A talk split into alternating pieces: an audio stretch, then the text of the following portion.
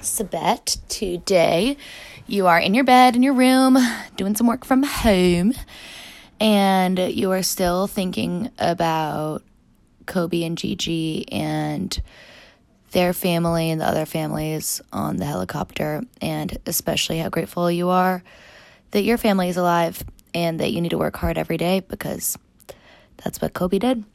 Um, okay, so back to the 36 questions that lead to love. I think yesterday I said it was 32, it's 36. This is set two, um, which is like, okay, uh, 11 questions. So we're going to answer all 11 questions in cinq minutes, which means five minutes, baby. Um, okay, let's begin. If a crystal ball could tell you the truth about yourself, your life, the future, or anything else, what would you want to know?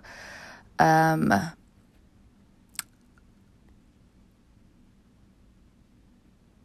oh God, that's so hard. Um,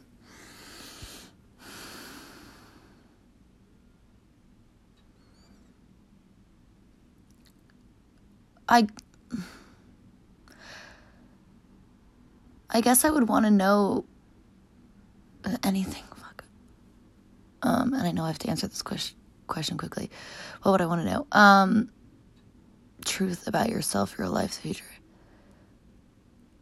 Like, uh, oh, maybe like if there if there is a life current, like something divine or God, um, and if there is an afterlife, and how to access like the deeper spiritual part of yourself. Um, I'll have to come back to that one. Is there something that you've dreamed of doing for a long time? Why haven't you done it?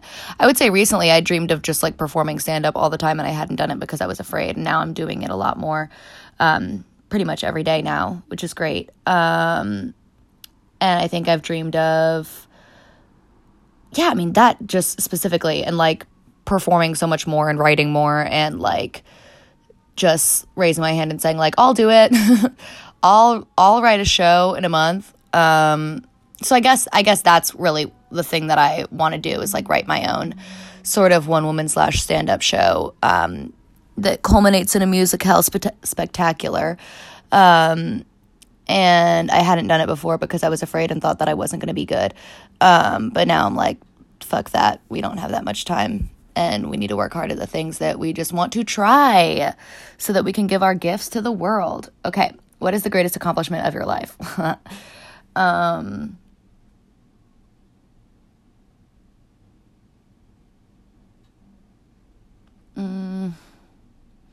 I want to say like learning how to take care of myself so that I can take care of other people better and like just becoming a more stable person so that I can give more energy to the people I love rather than take energy away.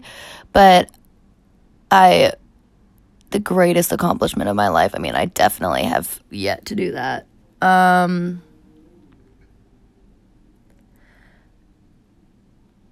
I think I'm like mid creating that. Um, yeah, and I guess the great just loving the people that I do. Um, like I think career wise, I'm in the I'm in the come up. What do you value most in a friendship? Um,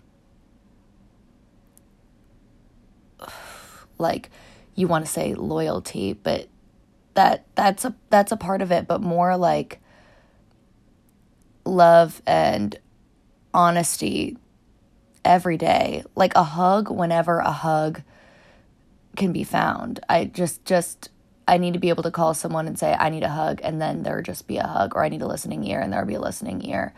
Um I value someone who's yeah, kind, honest, loyal, and always down to hug.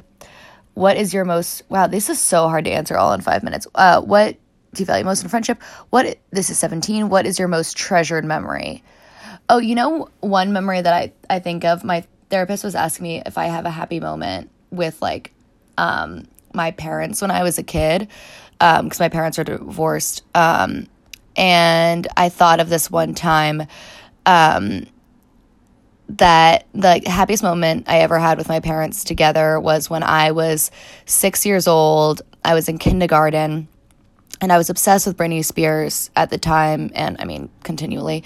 But I like had all her tapes. Um, I like memorized the dance routines to her songs, and my parents um, brought me into their like the little like sitting room outside of their room, and they handed me a ticket, um, like a Ticketmaster ticket, and they said, "Read what says on it," and I said, "It says Britney Spears," and they were like. I was like, oh my God, are we going to Britney Spears concert? And they were like, yeah, check the date. And I was like, oh my God, because I said, oh my God, as a six year old, uh, that day is today. And on a school night, we saw her boa constrictor tour and standing on the bleacher with both my parents, like standing on the regular floor beside me, so that we were all kind of equal height like between them just rocking out to my girl. And i was wearing a madonna t-shirt that was like cut and tied up down the sides. I think the vmas had just recently happened you know um, where they kissed. And yeah that was absolutely blissful. Um, what is your most terrible memory? Mm.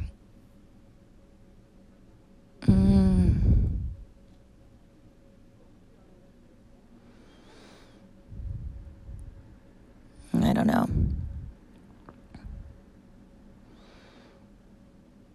Oh, yeah, like another memory of when I was little.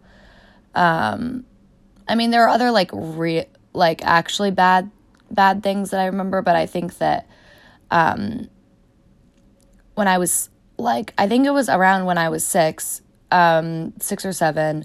My sister's three years younger than me, and we were standing on the steps up to our room, and I told her, um, I don't know, she had just done some little kid thing and I told her that she was the worst sister in the world.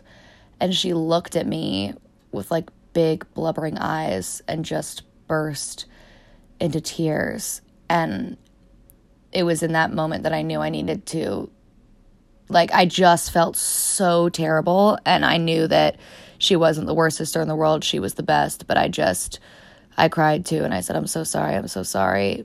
Um I just knew that that was not a relationship worth even joking about fracturing.